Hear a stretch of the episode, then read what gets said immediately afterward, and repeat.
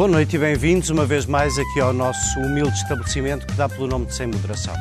Hoje vamos falar convosco a propósito da Ucrânia, onde a guerra evolui apenas em brutalidade, sobre o efeito das sanções e o que está a acontecer em geral com este fim da Pax Americana e uh, sobre o estado da arte do pedido de adesão da Ucrânia à nossa grande União Europeia. Na segunda parte, que aqui, como sabem, não tem intervalo, vamos falar do ponto de situação das urgências hospitalares nos últimos dias. É um problema ocasional ou é um problema estrutural e, em qualquer caso, como é que se resolve ou se começa a resolver, visto que dura tanto tempo. Comigo, hoje, o maestro sem batuta desta orquestra, José Eduardo Martins. Está à minha direita, quase recuperado do concerto do Chico da Tina, o Francisco Mendes da Silva. E à minha o esquerda. O Chico da Tina não é ele. O Chico da Tina não é ele. Explicámos há bocadinho ao Daniel. à minha esquerda está o Daniel Oliveira. E para estarmos todos, todos representados, hoje vamos à casa do Pedro Delgado Alves, que vai estar connosco a partir de casa com a sua catita estante e o seu microfone da rádio dos anos 50. Ora, eh, vamos, antes de entrar no primeiro tema, a um curto vídeo com o nosso primeiro. A posição de Portugal só será definida depois de conhecermos o relatório e de, de ouvirmos todos os países, porque, vamos lá ver, os países não entram no Conselho com uma posição fechada eh, relativamente àquilo que vai ser a decisão final, porque se fosse assim, nunca chegávamos a consenso sobre tema nenhum. Todos devem entrar no Conselho com o espírito suficientemente aberto e criativo para procurar encontrar qual é o ponto de convergência entre todos. O mais importante, do meu ponto de vista, é, em primeiro lugar, darmos uma mensagem clara de que estamos unidos no apoio à Ucrânia, na condenação da Rússia e no apoio concreto à Ucrânia. Apoio financeiro, apoio militar, apoio humanitário. Ora, Daniel, vou começar por ti uh, uh, a fazer perguntas sobre este tema da adesão da União Europeia. Uh, independentemente desta, desta, desta ideia curiosa do Primeiro-Ministro, que já agora convém desfazer na cabeça das pessoas, de que o Conselho Europeu é uma coisa onde se juntam os Primeiros-Ministros e é depois lá que decidem as coisas ah, e têm as ideias ah, sozinhos aconteceu. fechados uns com os outros. Há algumas crises assim. Olha, da minha memória Poucas. de participação nestas coisas, cada vez que os ministros se juntavam todos, os officials entravam em pânico. Claro, claro. Mas pronto, mas à parte, à parte dessa chalaça, à parte dessa chalaça, esta posição aberta é uma posição aberta da parte de todos. E anda aqui, como diria o nosso Primeiro-Ministro, vamos lá ver, anda aqui uma, uma discussão sobre. Uh, parece que algumas pessoas. Vamos lá ver, nós vivemos aqui uma situação já não estás a dizer, vamos lá ver de propósito. Não, este agora já foi, este agora já foi, já foi, do, já foi meu, já não foi do Mas começou a aproximação. Um, nós estamos a viver um período excepcional e as pessoas, em momentos excepcionais, entusiasmam-se, pensam em coisas excepcionais. Talvez uma coisa excepcional fosse algum país em guerra poder aderir a uma união política estável do dia para a noite. E, portanto, o que Costa aqui diz, no fundo, não é muito diferente do que dizem Macron, do que diz Scholz, do que dizem a generalidade dos dirigentes europeus e daquilo que nós sabemos que é a prática da União Europeia. A adesão de um país com 40 milhões de pessoas e com uma uh, política agrícola como a da Ucrânia dificilmente podia ser decidido do dia para a noite, havendo paz, havendo estabilidade, havendo todas as coisas que hoje não existem na Ucrânia. Portanto, eu, eu, por uma vez e a registar que não discordo completamente do que o senhor esteve ali a dizer. Eu acho difícil discordar. Eu acho que o que Costa diz é o que diz Macron, o que diz Schultz e o que pensam quase todos os outros. Então qual é a sua qualquer pessoa, é que fazemos disto? Eu acho que está um bocadinho difícil é, nas opiniões públicas, é absolutamente natural, porque obviamente as opiniões públicas estão a pensar na guerra da Ucrânia, no que está a acontecer à Ucrânia, e não propriamente como é que se dá o processo de adesão, etc. O que é que acontece? É, é, a Ucrânia, eu vou-me arriscar a dizer isto, eu evito dizer este ano de coisas assim, mas eu vou arriscar. Não entrará nos próximos anos. E relativamente largos, décadas. largos. Eu não quero arriscar demasiado, portanto, não entrará nos próximos largos anos na União Europeia. É, o facto de isto ser politicamente importante não reduz a complexidade e a dificuldade dela entrar, em alguns casos até aumenta. Eh, a Ucrânia, isso nós já falámos aqui, não cumpre praticamente nenhum dos requisitos para entrar na União Europeia neste, neste momento. E, e depois há um que nós desconhecemos de todo, que é a situação territorial em que a Ucrânia estiver depois da guerra. Vamos pôr esse lado. Esse nem sequer sabemos. Portanto, é difícil sequer tomar uma decisão não sabendo qual é o desfecho eh, desta guerra. Sendo, vamos pôr a possibilidade dele ser não conclusivo, no sentido em que há partes do território da Ucrânia que a Ucrânia não reconhece como não sendo suas e estão ocupadas pela Rússia. Pode não ser isso, pode ser outras coisas, não sabemos. Depois, sabemos coisas. Que sairá dela economicamente devastada, seguramente, mas esse nem sequer, do meu ponto de vista, é, pior, é a questão mais difícil, que é um país que exporta 20 mil milhões em produtos agrícolas, que precisarão de um brutal subsídio, o que implicaria sempre para a Ucrânia entrar uma reforma profundíssima da PAC, que é talvez das coisas mais difíceis de reformar dentro da, dentro da União Europeia. Portanto, obrigava uma reforma da PAC, era impossível a PAC ser o que é hoje se a Ucrânia entrasse. Até se pode dizer ainda bem, mas demora tempo. Demora tempo a fazê-lo. Não há entrada de nenhum país, praticamente, a não ser quando entraram muitos, que tenha obrigado a uma reforma destas dimensões. Depois, é um país com uma, com uma corrupção endémica. Os auditores da União Europeia disseram em 2021, falaram de interferência do poder político no poder judicial por causa dos oligarcas, e estamos a falar deste poder político, nem sequer estamos a falar Sabes que, do Poroshenko, eh, estamos a falar deste governo. Deixa, é? Deixa-me só fazer-te uma pequena interrupção. Em relação a, a, esses relatórios sobre a corrupção endémica, diziam todos o mesmo sobre a Roménia e a Bulgária. Claro. E a Roménia e a Bulgária... Entraram e são um problema, só não têm 44 milhões de habitantes não tem o peso, mas são um problema. Aliás, uma das coisas que devemos aprender com a Roménia e com a Bulgária. Juntas têm muitos habitantes e, um, e têm esse problema. E, e, portanto, imaginando o que é que. E é um problema para a União Europeia, aliás, como a Hungria e a Polónia foram. Ou seja, é uma das coisas que nós sabemos, é que depois de entrar é muito difícil. É muito difícil mudar. Depois, tem uh, a própria economia, tem uma, as características da economia ucraniana, em algumas coisas, não totalmente, tem parecenças com a economia russa, muito baseada em oligarcas, ou poder, um poder do, do, de, de, meia dúzia de pessoas que está ali entre a máfia e o poder político. nunca, a, a, Ucrânia nunca na sua história foi uma democracia daquela de tipo europeu que nós, que nós conhecemos. Portanto, nem sequer é é com... eu preciso que tu aceleres. Vou terminar, vou terminar. Vou mas, mas, mas, nem mas, sequer mas é comparável. perceber a conclusão. Vou chegar à conclusão. Uh, uh, uh, Deixa-me só acrescentar só mais uma coisa, que é outro problema que nós também não saberemos, não saberemos em que dimensão está, é o que é que será politicamente a Ucrânia depois da guerra. Eu não estou a falar do governo ucraniano. Estou a falar do peso que uma extrema-direita mobilizada e, e galvanizada pelo, papel, aliás, que teve na, em parte da resistência, terá, do papel da quantidade de armas que haverá na Ucrânia e o que é que isso fará à realidade política ucraniana. O que é que eu tiro daqui?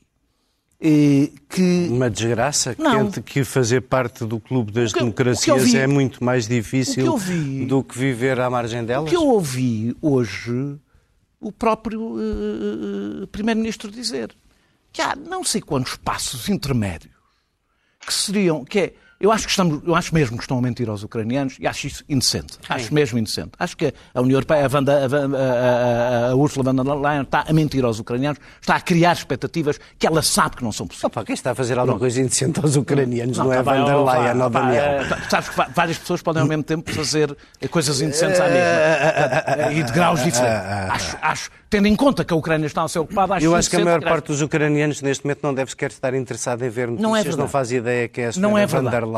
Não, não é verdade. Bem, não é okay. é verdade, tem a ver Tudo com. Bem. Uma pessoa não pode dizer que a União, uma pessoa pode dizer que a União Europeia está a fazer uma coisa indecente não, eu sou, eu sou, e não estar a perdoar os russos estarem a invadir. perceber, é assim, o, que é, o que é que sobra aos ucranianos? Estou a dizer-te que sobra, era isso que eu estava a tentar explicar. Há um caminho, como aliás disse António, uh, uh, Costa. António Costa, há um caminho intermédio que significa acordos comerciais de grande amplitude, que significa provavelmente negociar liberdade de movimentação uh, uh, dentro do espaço. Como sabes, há países que não são da União Europeia e estão no espaço Schengen. Ou seja, há um conjunto enorme de coisas que podem ser feitas antes de começar a discutir um passo para quais as condições políticas nós nem sequer sabemos se vão existir. Não é só, mas, demorarão muito mas, tempo, não mas, sabemos se vão existir sequer. Vou, vou passar para ti, Pedro, uh, aproveitando a segunda ronda e ele não perde o contraditório por causa disso, aproveitando para acrescentar só aqui duas coisas. No fundo, o, o, isto era uma espécie de um, de um regresso à EFTA. nós deixamos de estar Deixamos de fazer da União Europeia menos um projeto de união política e mais um projeto e mais um projeto de agregação económica. Uh, tenho isso com a Noruega porque a Noruega não quer entrar. Uh, e, e, e, e, tudo o que estiveste a comparar entre a Noruega e a Ucrânia são capazes de haver poucas comparações.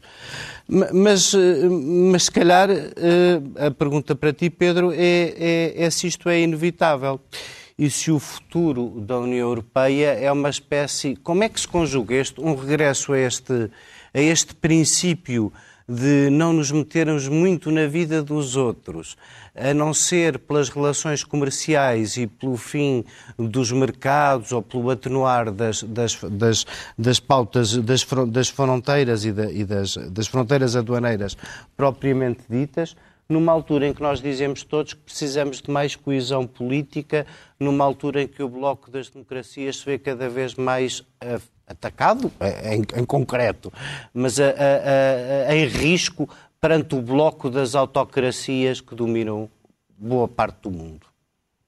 Ora, o, começava em parte pelo que o Daniel dizia, para sublinhar aqui uma, uma, uma leitura um bocadinho diferente quanto às alternativas. Esta ideia de que temos países que estão em Schengen, mas não estão na União Europeia, ou que têm acordos comerciais como, ou integram a zona mais alargada de interação com a União Europeia, que é o Espaço Económico Europeu, esses países só não estão dentro da União Europeia porque não querem.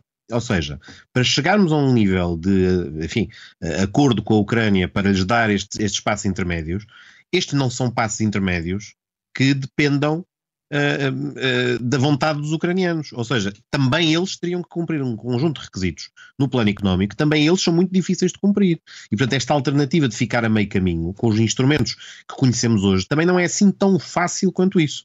Uh, não foi agora nestas últimas declarações, mas também durante o dia, a certa altura, António Costa também referiu novamente aquela ideia que até já comentámos aqui há umas semanas, que Macron avançou de criar um intermédio, ou seja, precisamente nesta linha de que o José Eduardo estava a referir, de querer coesão no plano político, querer a afirmação de laços de solidariedade de valores, de adesão à democracia, de proteção das regras da, da ordem internacional, se calhar era fundamental criar um modelo que não fosse nenhum dos tradicionalmente experimentados, porque esses dependem de um grau de desenvolvimento económico que a Ucrânia não está em condições, neste momento ou nos próximos anos, de vir a cumprir, e, eventualmente, agregar aqueles que saíram, mais uma vez, aqueles que podiam ter continuado dentro, mas optaram por sair, criando e reforçando aqui uma espécie de uh, camada exterior, órbita exterior da União Europeia, uma zona de associação com laços políticos, eventualmente com laços eh, de partilha de, de, de, de, políticas de vizinhança, até de política de defesa comum, mas que não traduzissem uma adesão. Porque se formos ver o caderno de encargos todos,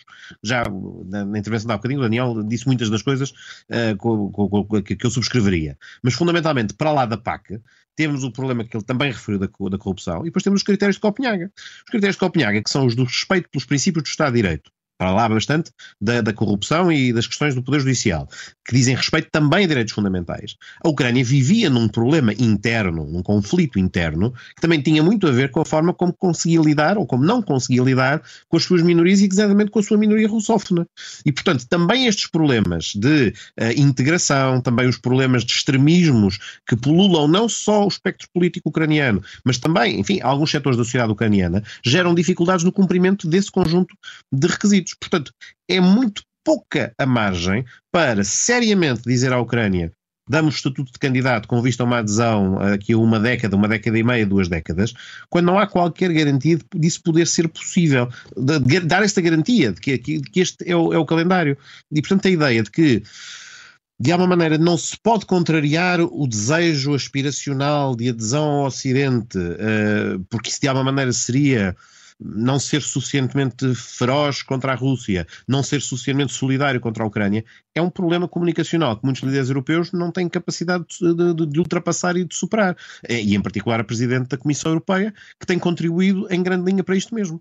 Eh, viu-se a semana passada uh, o episódio enfim, das críticas, ou dos reparos, ou das observações que Joe Biden fez aos primeiros dias do conflito, ou aos dias que tinham antecedido o conflito, a forma como Zelensky não teria eventualmente uh, aceitado todos os contributos e toda a análise de, de informação que os americanos lhe estavam a fornecer quanto à iminência do ataque, e a reação foi de, enfim, grande agressividade em relação a Biden por estar a pôr em causa uh, aquilo que neste momento por ser a vítima da agressão, por estar no centro das atenções e, enfim, da, da, solidariedade internacional, quase que adquire um estatuto de não poder ser criticado. Aliás, o Daniel sofreu isso há instantes, quando estava a fazer a pequena observação de que, bom, a Presidente da Comissão Europeia, a, a sua atitude não era mais uh, séria para com a, a Ucrânia, eh, desde logo, eh, isso, isso, isso, impele quase que instintivamente uma colocação no campo, no campo alternativo. E, portanto, isto já seria difícil, isto, uma adesão da Ucrânia, num contexto de normalidade, com estes dossiês de gestão extraordinariamente complicados, torna-se verdadeiramente impossível poder com seriedade dizer à Ucrânia, sim senhor, é, é viável um, um, caminho ou uma abertura uh, com, com, que tem uma estrada com efetivo caminho e com, e com, com desígnios reais. Uh, porque isso, uh, e que terminava só com uma ideia, isso só no limite justificaria esta vontade de não querer ceder, perante um receio de não se querer parecer ceder a Putin na ideia de que estamos a deixar os ucranianos sozinhos. Este, no limite, é o único argumento que podia ser quase num plano psicológico e de afirmação da, da, da unidade do, do, do, bloco de cá, ou da tentativa de construção de um bloco das democracias, que poderia ser atendível, mas mesmo ele é relativamente frágil. Porque mesmo em relação Pedro. a outros, vou terminar, mesmo em relação a outros episódios similares, não se viu a subida da parada similar a este de oferecer um estatuto e uma perspectiva de adesão manifestamente ainda não é, ainda, ainda é prematura. Obrigado, Pedro. Francisco, eu, tenho, volto a uma coisa que já disse ao Daniel, tenho algum bocado de dificuldade em perceber a polémica e não tenho a certeza que estejamos a mentir aos ucranianos, pelo menos a União Europeia, acho que nunca ninguém fez nenhuma declaração uhum. a, a, dizer que eles vão entrar na União Europeia imediatamente. Van der Leyen que... disse que seria muito rápido, coisa que não pode dizer. Vamos lá ver. As pessoas no princípio de uma guerra quando escolhem um lado e estão surpreendidas com uma coisa destas, têm o direito a dizer uma palavra de solidariedade. Sim. E devem dizê-la. E essa palavra de solidariedade é dizer o vosso caminho é aqui para a nossa beira, não é para a beira das autocracias que vos estão a estacionar. Não é? Eu, eu consigo perceber isso agora. Fazer parte de um clube de democracias que exige consensos então, vamos lá ver. Na União, na Federação das Repúblicas Russas, deve ser fácil impor um dictate. Na União Europeia é mais difícil, justamente porque conservamos todos a nossa liberdade, a regra é da unanimidade. É uma das razões pelas quais é uma das razões pelas quais é mais difícil entrar é porque a democracia exige consenso, dá mais trabalho, é? dá mais trabalho exige consenso e tem outro e, e tem outros ritos que as autocracias, eu estou a dizer eh, com brandura para não lhe chamar ditaduras, que ditaduras como a Rússia ou a chinesa ou as outras, todas que têm acompanhado a Rússia nas Nações Unidas, não têm de facto esse problema, não é? Há duas coisas que eu não percebo uh, na intervenção de uh, António Costa. Quando digo intervenção, digo esta, esta específica e a sua intervenção sobre este tema uh, nos últimos dias. Não percebo a conversa sobre uh, a unidade europeia ser, ser o que de melhor a União Europeia pode ter uh, para oferecer aos ucranianos. Enfim, não é quando um país está em guerra e está a pedir armas, mas, mas eu percebo que uh, a unidade dos países europeus seja o melhor que tem para dar, porque não tem, não tem outra coisa. Depois, não percebo, uh, e esta é a primeira coisa, e dentro desta primeira coisa, não percebo também se a unidade do, da Europa é aquilo que a Europa tem a dar de melhor, porque é que o António Costa, porque é que o Primeiro-Ministro anda sempre a falar sobre a falta de unidade? Não se fala, não se revela isso.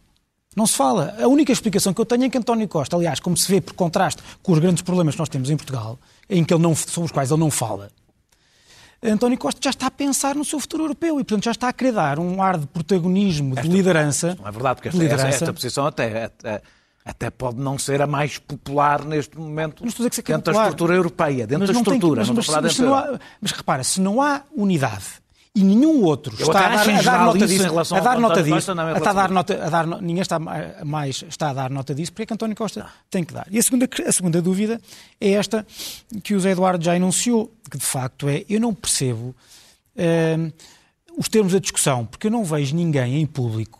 Mesmo o von der Leyen não disse nada de, não disse nada do outro mundo, não disse, não disse que, houve- que ia haver um caminho que, eh, rápido, mais rápido do que o habitual. eh, Disse, disse, disse. Não, não Disse disse. que ia ser mais rápido do que, os- do que o habitual. O- o- o- seja como for, seja como for, eu faço parte do consenso em Portugal que acha eh, que a democracia portuguesa e o nosso progresso material, por muito pouco ou muito que tenha sido, não teria sido, nem de longe nem de perto, eh, o mesmo se não fosse a União Europeia. E, portanto, confesso que, como português, tenho algum receio de parecer obsceno em tentar obstaculizar a vontade dos, dos ucranianos. Especialmente quando os ucranianos estão a querer entrar na União Europeia por causa, porque apesar dos problemas da democracia, da sua economia, dos oligarcas, das, ah, da- do seu Estado de Direito incipiente ou inexistente em muitos casos, estão a dar um sinal de que querem que a União Europeia seja um arrimo onde eles se possam agarrar para que esse caminho em, em- em- em, eh, esse caminho em direção à democracia seja de facto eh, seja, seja efetivo. E tantas vezes E, não é portanto, fácil, tenho- olha o nosso caso E com portanto, eu e vejo, o vejo com melhores e olhos. Deixem-me lá terminar, que eu estive calado durante este tempo todo. Não tem nada a ver com Eu, eu vejo, com não? muito, vejo já com muito melhores olhos pessoas como Ursula von der Leyen que querem sinalizar a abertura apesar das dificuldades do que aquelas pessoas que estão sempre a lembrar as dificuldades apesar da abertura. claro. E portanto eu, esse, eh, eu já disse aqui, já o escrevi, e já o disse aqui acho que vai mais do que uma vez, que a União Europeia tem uma obrigação que resulta da sua razão de ser. A União Europeia, pode-se dizer que foi os Estados Unidos, mas, eu, mas a União Europeia diz que foi a primeira, a, a primeira construção constitucional, política constitucional,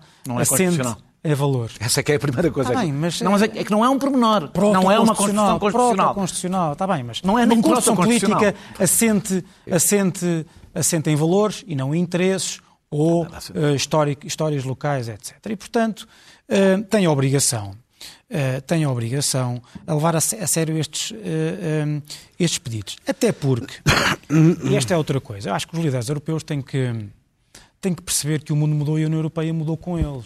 Com eles. A União Europeia, eh, o mundo mudou e o mundo vai regressar, quer, quer queiramos, quer não, a uma ideia, ou pelo menos a uma tentativa de estabelecer blocos que não existiam antes e zonas de influência. E a União Europeia eh, tem que perceber que a sua zona de, é, é é- é- depende da sua zona de influência a, a maior ou menor validade e maior ou menor segurança do seu espaço eh, axiológico. E, portanto, esta ideia de que eh, a União Europeia tem que atrair e acolher eh, aqueles que lhe querem, que são, que são próximos, eh, que não pode recusar a globalização como vejo muita gente a querer recusar, tem que exercer a sua atração e a sua influência. A política de blocos E é uma por recusa isso- da globalização. e por é, bom, isso- é bom meter isso na cabeça. É um recuo na globalização porque que o é eu país não era dos blocos. Certo, certo que sim. O, o- a guerra, É, a guerra não disse- não não, disse a não globalização era outra interrompi nem um bocadinho, não interrompi um bocadinho, não precisa ficar nervoso com, com as Não estou minhas... nervoso. Está, está, está, não precisa Mas ficar estás a nervoso com as interrompê-lo e ele não te interrompeu, isso é nervoso com as verdade. minhas opiniões. O, o- o- o- quer queiramos, quer não, eu disse quer queiramos, quer não, o mundo dos blocos e das zonas de influência está aí. E está aí a prova, a prova da invasão da Rússia, a invasão da Ucrânia pela Rússia. E, portanto, nós temos que escolher. Ah, ou, ou melhor, nós não podemos, não podemos recusar duas coisas. Não podemos recusar querer combater a Rússia e, ao mesmo tempo, perante esse mundo, querer ou recusarmos, recusarmos querer exercer a nossa capacidade de atração e influência. As duas coisas não podem ser. Nós não podemos viver e a União Europeia não vai poder viver eh, eh, passivamente, a ver a história desenrolar-se perante os seus olhos, desenrolar-se contra si, contra aquilo que nós construímos nos últimos 70 anos, não pode. Porque vamos entregar a Ucrânia. Deixa-me passar para vamos o entregar a Pedro Ucrânia à justamente com Rússia. esse mote. Vamos, e se assim é, vamos entregar Porquê- todos os outros. Porquê que, porquê que ou, ou- ou eles aderem à União Não, Europeia ou não, entregamos a Ucrânia à Rússia? Não, não, não, Eu, é essa a questão. espaço ou eles aderem, ou eles aderem, não ou eles aderem a esse espaço A de valores que tu lhes desejas. A União Europeia- Porque a acaba... Oh, Daniel, não é Posso terminar, Daniel, posso terminar, Daniel, posso terminar, não, não. Posso- são 10 segundos, 10 segundos. É que já estás fora do teu tempo e eu fui- disse passar ao Fui Pedro. primeiro a defender aqui a ideia de Macron. é de que a União Europeia esqueçam o federalismo, esqueçam a Ever Closer Union, a União Europeia vai ser uma coisa completamente diferente. Ah, ponto. É, Pronto. É um recuo. Mas isso... Claro, é isso que eu estou a dizer. Só como se calhar nós estamos a falar da mesma coisa, só que eu prefiro as pessoas que falam, da, falam coisa, da abertura apesar das dificuldades do que as pessoas que apontam as dificuldades apesar da abertura. É só isso. Claro, o problema é, é, que tu estás a propor não é o que está em cima da mesa. Mas eu não sei quem está em cima da mesa. Mas que é a União Europeia não está, não está em cima da mesa. Mas deixa-me dizer uma coisa. Podes agora que terminaste, obrigado. Uh, em relação ao teu comentário, eu, uh, estando aqui a, a reduzir-me o mais possível a intervenção, que já percebemos que é o melhor que tem que fazer o moderador, o moderador neste nosso novo formato, sabes que apesar de tudo há uns valores. Tudo aquilo que tu estiveste a dizer que faz falta à Ucrânia uhum. E, e, que faz falta a tantos países da União Europeia, não depender de um conjunto uh, de oligarcas, ter um verdadeiro regime de separação de poderes. Obviamente não estamos a falar da estupidez de avaliar direitos fundamentais em tempo de guerra, porque naturalmente em tempo não de guerra suspendem uma série de coisas coisas. Mas tudo isso, o que tu desejas para a Ucrânia é que a Ucrânia seja parecida com a Europa e cada, mais, cada vez mais distante da falta de democracia, dessa cultura de separação de poderes, de respeito pela comunicação social, pela liberdade, pela igualdade entre as pessoas, que é a panágio da China, da Rússia e de todos os países que têm acompanhado a Rússia nas Nações Unidas e que não a têm deixado sozinha perante este fim da Pax Americana. Mas é, é com esse tema que eu passo para ti, Pedro, muito rapidamente para dizer. O que é que nós, aliás, ligando estes dois temas, podemos, e podemos muito rapidamente, para ver se ainda conseguimos falar do SNS e a pedir a todos um esforço de síntese. Quer dizer, nós vimos que o fim da Pax Americana implicou uma mudança radical de posição da Alemanha na União Europeia. O que é que nós chamamos de Guerra Fria? Que é, o, que é a expressão que é normalmente Não, a Pax Americana é o que vem depois da Guerra Fria. Ah, não. Depois da Guerra Fria, quando tá nós estivemos estes anos todos a achar que só havia uma superpotência, até que chegámos à conclusão que a guerra não tinha acabado, que pode voltar, voltou tá bem, pela mão da Rússia, e portanto é isso que eu chamo a Pax Americana. As mudanças são que quer o Japão, quer a Alemanha voltaram a uma corrida desenfreada pelo armamento, porque cada um, na zona onde está inserido geograficamente, percebeu que tem demasiadamente perto de si ditaduras, vamos, não, não vamos fugir à palavra, que basicamente competem pela hegemonia uh, comercial e política do mundo e, portanto, decidiram defender-se. apesar de tudo, registemos, a Rússia não ficou desacompanhada na cena internacional. Ficou acompanhada das piores companhias, mas desacompanhada não ficou. Queres comentar?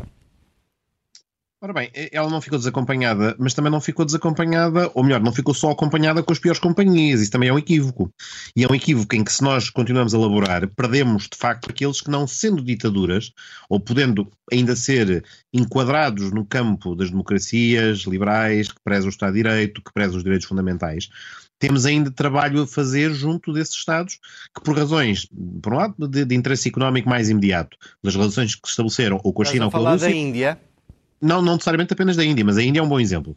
Uh, ou que, mas a Índia até serve para os meus dois exemplos, ou seja, para este primeiro elemento, que é a sua, eh, as suas ligações económicas e, e enfim, o seu estatuto do, país em crescimento e que também precisa não, uh, desse, de, de, dessa articulação com a Rússia e com a China. E, por outro lado, também de países cujo histórico de relação com as potências ocidentais europeias ou com os Estados Unidos, ambas ou cada uma nos seus contextos históricos, também não é de grande nostalgia uh, uh, e de grande, uh, digamos, afeto em relação às posições geopolíticas e geoestratégicas que estas potências, algumas das quais os antigos colonizadores, outras das suas potências imperiais, imperialistas, aliás, vizinhas, que mais condicionaram o seu desenvolvimento e as suas próprias instituições democráticas internas. Portanto, o grau de simpatia que aí é, é possível colher não é muito extraordinário. Naturalmente, uh, uh, se alimentamos, uh, não estou a dizer que eu estivesse a fazer de propósito, mas indiretamente no que estavas a dizer, quase estavas a dizer quem ficou daquele lado ou quem não ficou tão veementemente contra aquele lado, de alguma maneira está perdido ou está do lado dos deploráveis. Parece que estamos a, aqui a recuperar a Hillary e aquela afirmação que não foi muito útil, pelas mesmas razões que saiu mal à Hillary, referir, referir os apoiantes do Trump como os deploráveis.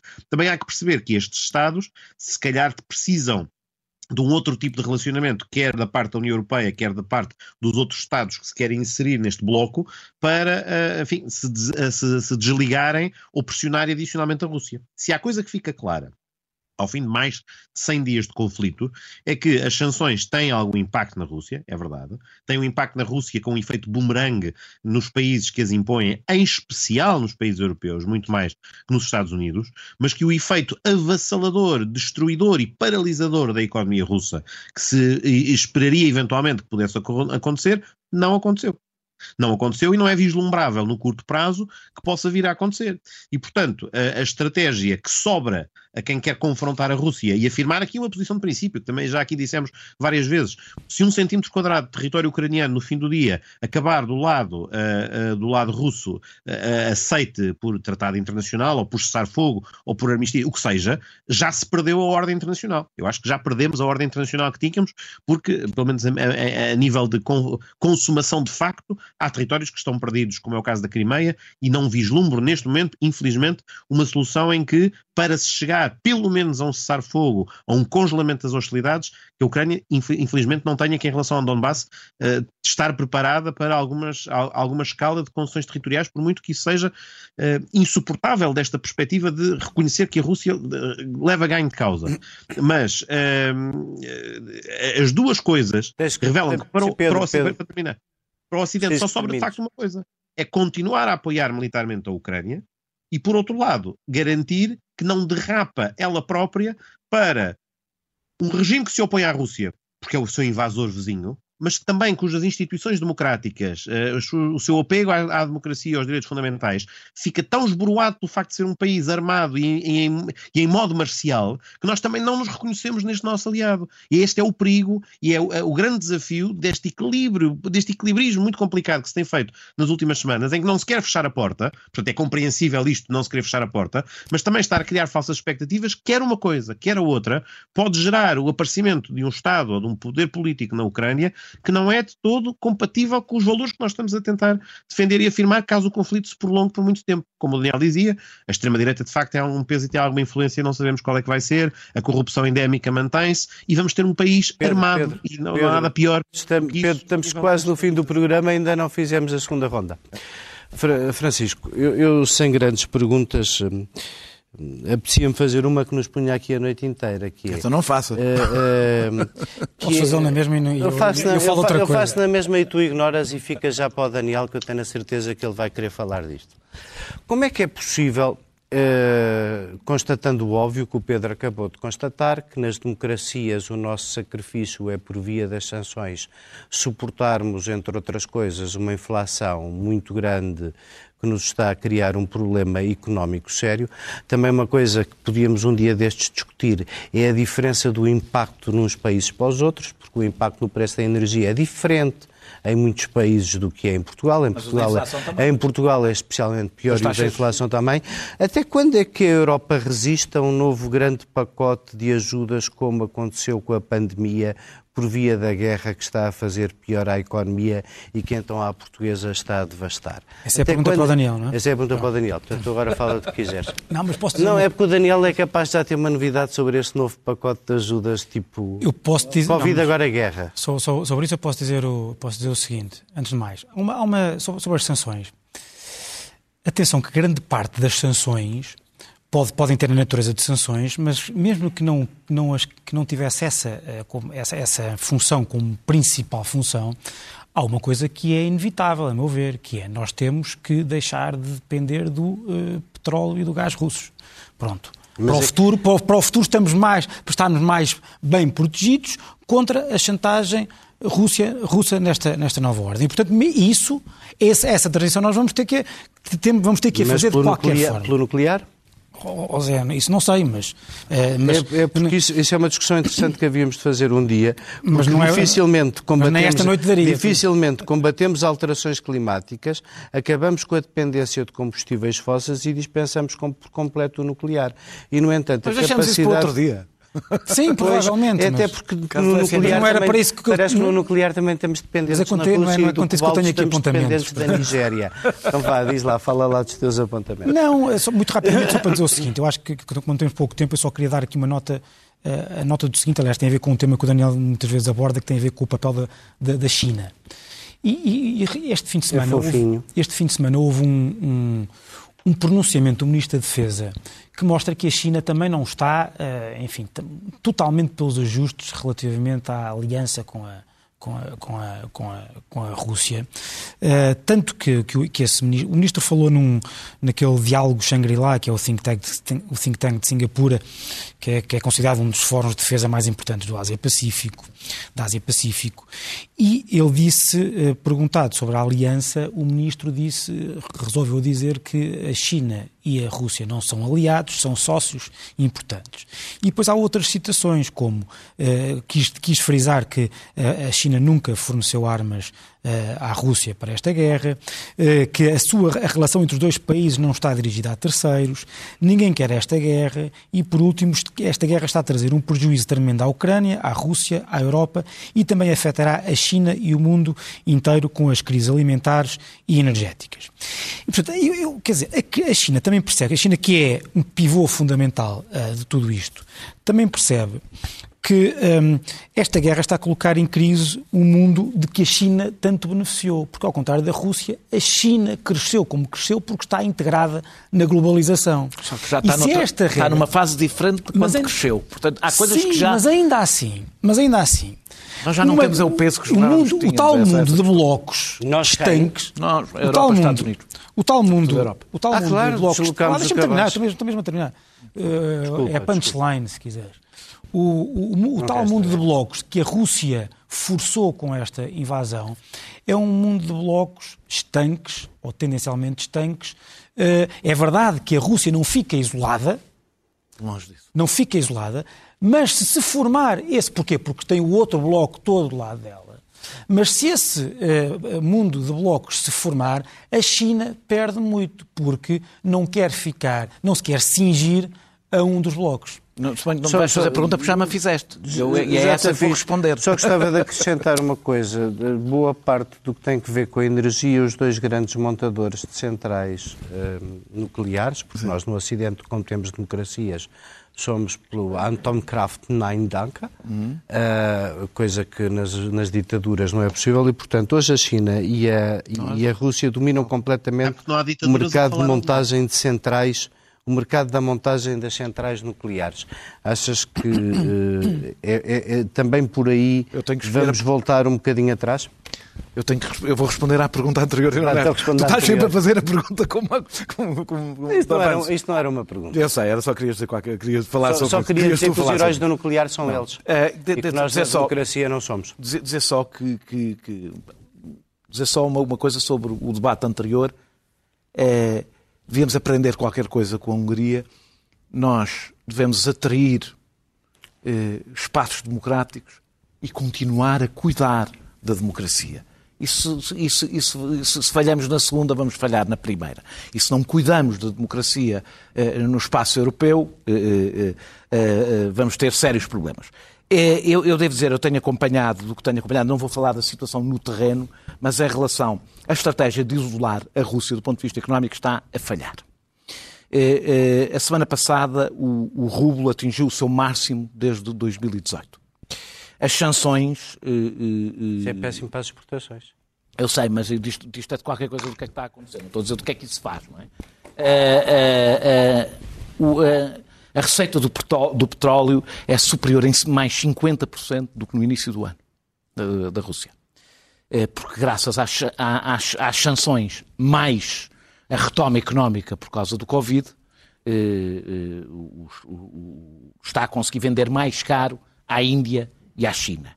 E é por isso que é importante também termos cuidado com esta expressão blocos. A, a, a, Rússia não está isolada e uma das razões não é só a China, é a Índia. E não é por solidariedade, é por relações económicas. E a Índia, bloco é que está. Portanto, as coisas, o mundo não a é... A Índia caminha perigosamente para o nacionalismo. Tá, mas isso, não, impede, isso não, não apoia em bloco nenhum em especial. O problema é que eu também acho muito complexo essa a expressão bloco democracias, bloco... Eh, bloco é que tu não queres democracia nunca foi verdadeira. Hungria, não é? nem, nem, sequer nunca foi verdadeira. Uh, uh, do lado, na Guerra Fria, tinhas várias autocracias do lado ocidental. Várias. Olha, uma delas era a nossa, por acaso. Não é? os, as, um, por outro lado, a compra de petróleo, por exemplo, da, da, da Índia, por exemplo, só de abril para maio, duplicou. Mais do que dobrou. E, portanto, Eh, eu, eu, concordo com uma coisa que disse, o, que disse o Francisco. As sanções continuam a ser importantes, as sanções, não, a compra, a questão Sim. do combustível pela nossa pela autonomia da Europa em relação ao combustível. O que eu acho é, no seu efeito de que esperávamos que poderia ter na Rússia, eu próprio esperava, aliás, tivemos aqui uma, uma discussão sobre a Alemanha, etc., não está a ter. E, e, aliás, do que sabemos, a, a, a, a, popularidade do Vladimir Putin, que subiu as pensões e desceu as taxas de juros, está boa. E este subiu as pensões e desceu as taxas de juros é o segundo ponto. A União Europeia, que não tem uma direção política na sua direção económica, tem o BCE a dirigir a sua política eh, financeira, que tem uma aberração que não existe também. O, a, a, o Fed americano não tem a autonomia que o BCE tem. Não tem o grau de independência que o, que o BCE tem. O BCE não tem sequer um poder político correspondente. Portanto, é uma, a União Europeia tem características muito específicas, o que leva, o que, leva que, em vez momentos... em quando tu te agarres ao Banco Central Europeu não. compra dívida e bates palmas ao Banco Central Com Europeu certeza. porque te salvou da inação das outras Mário instituições. Draghi. E é uma espécie... Opa, lá, deixa-me lá, deixa lá terminar oh, o raciocínio. Daniel, o, teu raciocínio, se merecer contraditório, eu deixo-te terminar. Depois é preciso é que eu bato palmas ao BCE e não bato palmas. Não, depois eu já vou para Eu bato palmas. O Daniel tem razão, precisamente pela razão que tu apontaste agora porque precisamente por não gostares ou gostares da decisão política do BCE num momento ou noutro, sem que ela seja escrutinada ou decidida por um decisor eu, político, isso, é um problema. Quer gostes dela, quer não. Portanto, ele tem sempre razão. Eu, quer eu, quando o Mário A Europa salvou-se, a Europa salvou-se porque o Mário Draghi, que ninguém escolheu nem ninguém elegeu, felizmente tomou uma decisão certa. Aliás, está mais uma vez do lado certo. No que toca às taxas de juros. Estás a comparar com que modelo? Não, estou, estou, no, no que achas errado. Não, não, não está a achar é errado. Com, com o que fez o rublo pá, subir. Tenta, tenta, por favor. Oh, Daniel, eu tento, por favor, perceber se tu queres para a Europa o modelo que resultou na subida do rublo. É só essa a pergunta. Eh, eu queria, eu quero só, quero só, quero só que, que o debate político não passe a ser reduzido ao bom e o mau. Ao... Não, não há Pronto. bom e mau. Há, há várias Já o Papa matizes. disse isso hoje. Já o Papa disse isso, exatamente. Então, então deixa-me lá terminar a minha ideia. A Europa não tem extraordinário instrumentos... católico. Ah, tá bem. A Europa não tem instrumentos económicos para lidar com esta crise. Não tem. E isso vai ser um problema e não é, portanto, apenas porque as democracias, também é, porque as democracias mais dificilmente se, se defendem. Não é só por isso. É porque a Europa nem sequer é propriamente uma democracia. E, portanto, tem, aliás, na realidade, todas as fragilidades da democracia sem ter as forças. A Europa, enquanto conjunto, não estou a falar da Europa continente. O, a União Europeia tem todas as fragilidades das democracias, sem, no entanto, ter as suas forças. E, portanto, não tem, não tem, pode vir a ter, sim. A Europa, se quiser Temos vencer. Outro tema, se a Europa Daniel, quiser vencer este confronto, se a Europa quiser vencer este confronto, do ponto de vista do, dos efeitos das sanções, terá, terá que ter um comportamento totalmente diferente do que teve na crise de 2009. Até agora, o que me há dado a ver é exatamente o mesmo, estão a repetir exatamente o mesmo percurso e encaminha-se para o mesmo. E aí estamos tramados. E aí a Rússia vai ganhar noutro tabuleiro que não é só o da guerra. Bom, vamos passar ao nosso segundo tema, não sem antes um pequeno vídeo de introdução. Plano de curto prazo plano de contingência para aquilo que são os meses de junho, julho, agosto e setembro, com funcionamento mais articulado e antecipado e organizado das urgências em rede do Serviço Nacional de Saúde. É eventualmente, eventualmente com uh, também a precaução de questões uh, remuneratórias associadas. Se vamos contratar mais médicos, uh, tentaremos Há um concurso de, de contratação de recém-especialistas para ser aberto esta semana. Essa é a primeira iniciativa. Uh, infelizmente, não temos para contratar tantos recém-especialistas quanto, quantos gostaríamos. E, infelizmente, de facto, as condições de trabalho no Serviço Nacional de Saúde são pesadas e nós reconhecemos isso. Não me pareceu que estivesse tão ciente que isto não é um problema pontual. É um problema estrutural que nós vimos, os dois sindicatos, e eu aqui reforço a importância desta nossa parceria, apesar das nossas diferenças, os dois sindicatos, médicos, na defesa do Serviço Nacional de Saúde. Nós não queremos uh, confusão, não queremos. Agora, queremos verdade. E penso que a Sra. Ministra da Saúde não tem a noção da, da gravidade daquilo que está a ocorrer nos serviços de obstetrícia. Francisco, há coisas que acontecem sempre, o Natal em dezembro, a falta de médicos no verão nos hospitais em Portugal. Este problema é conjuntural ou estrutural e é um problema de organização, no sentido duplo, aliás, da organização dos serviços e da organização dos recursos humanos, ou é um problema de médicos a menos e tarefeiros a mais, eh, indefinidamente adiado? Bom, eu acho que é evidente. Eu, eu não, queria, que... eu não queria passar pelas promessas do médico de família para todos os portugueses. Hoje estamos com metade do que estávamos quando a promessa foi feita. Uhum. Metade, literalmente metade. Passou de 450 para 900 uh, eh, o número de uh, portugueses sem médico, sem médico de família.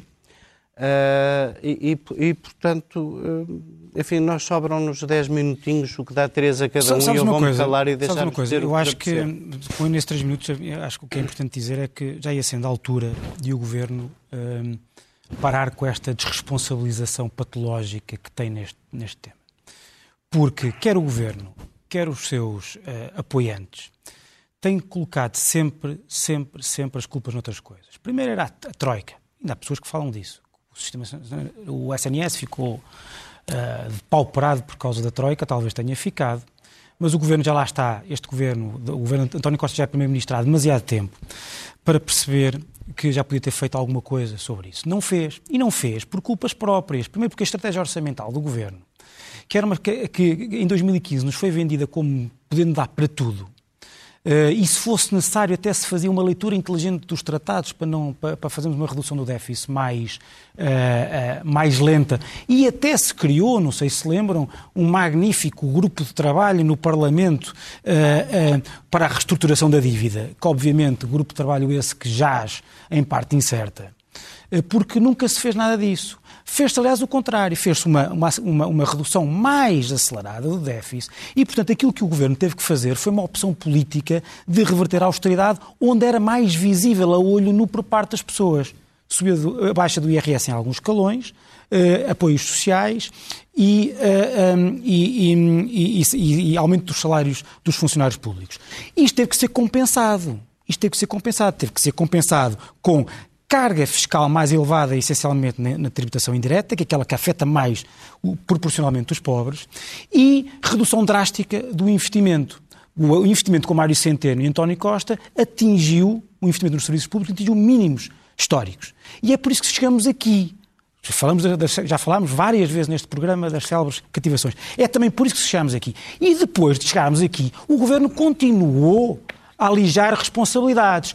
Esta ministra que ouvimos falar aqui teve umas declarações há meses ou há cerca de um ano gravíssimas sobre a necessidade de, de serem contratados médicos mais resilientes para o, para, o, para, o, para, o, para, o, para, o, para o SNS. Sim, mas também fez há quase um ano o um anúncio de uma contratação permanente de médicos, ficou permanentemente e depois convém dizer, E depois convém também dizer o seguinte, o SNS, claro. deixa-me só 15 segundos para dizer o seguinte, Portugal mudou, o país progrediu, e a própria economia portuguesa, tendo progredido, tem um setor privado e um setor social em que, com, com, com, com, de prestadores de serviços, uh, que, que, obviamente gera uma concorrência na atração de médicos. Uh, e das duas, uma. Ou nós queremos proibir o setor uh, privado e ou então proibir o, o, o, acesso, ou a liberdade das pessoas, dos médicos poderem ir para o setor privado, ou temos que perceber que neste mundo que mudou, o, a prestação de serviços uh, organizada pelo Estado talvez tenha, ao contrário do que a esquerda portuguesa acha, talvez tenha que contemplar uma participação com através da soberania do Estado, com boa fé, ah. com relações. Não, oh Daniel, mas claro o quê? É nada, não, nada. Claro o quê? Claro, claro, claro o quê? Claro não, não, que eu penso como tu. Não, não, não quem penso. Mas claro o quê? Mas é que tu, tudo acaba aí. Soldo alguma acaba coisa? tudo aí. Não, acaba o quê? Não acaba nada. É, aquilo, aquilo que tu defendeste, o governo, o governo da geringonça que tu defendeste, onde está a acabar, é nisto. É isso que eu Foi nisto que acabou. Foi nisto que acabou. E os partidos que tu apoiaste, os partidos que tu apoiaste, tiveram caladinhos. Não aprovaram um orçamento. Mentira, isso é falso. O Mas durante esquerda anos, não aprovou dois orçamentos anos, por causa disso, foram enganados tema, e sabiam que estavam tema. a ser enganados. O PCP sabiam que estavam a ser enganados. Não há assunto em que não possas dizer Pedro, isso. É Pedro, Pedro, sabiam que estavam a ser enganados. É a tua vez. Ora, muito obrigado. Uh, várias coisas. Primeiro, três precisões àquilo que os cavalheiros me antecederam disseram. Primeiro, várias notas.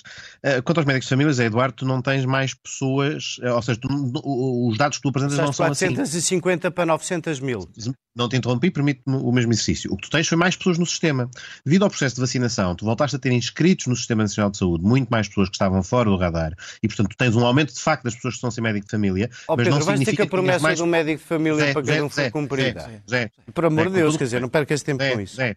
Zé, vou, não vou perder tempo com isto detalhadamente a explicar às pessoas. Tu disseste uma coisa que, enfim, assentas num número em que não, o que tu dizes é, uh, de repente subiu brutalmente o número de pessoas como se isso indiciasse que houve pessoas que perderam o seu médico de família. Isso é enganador.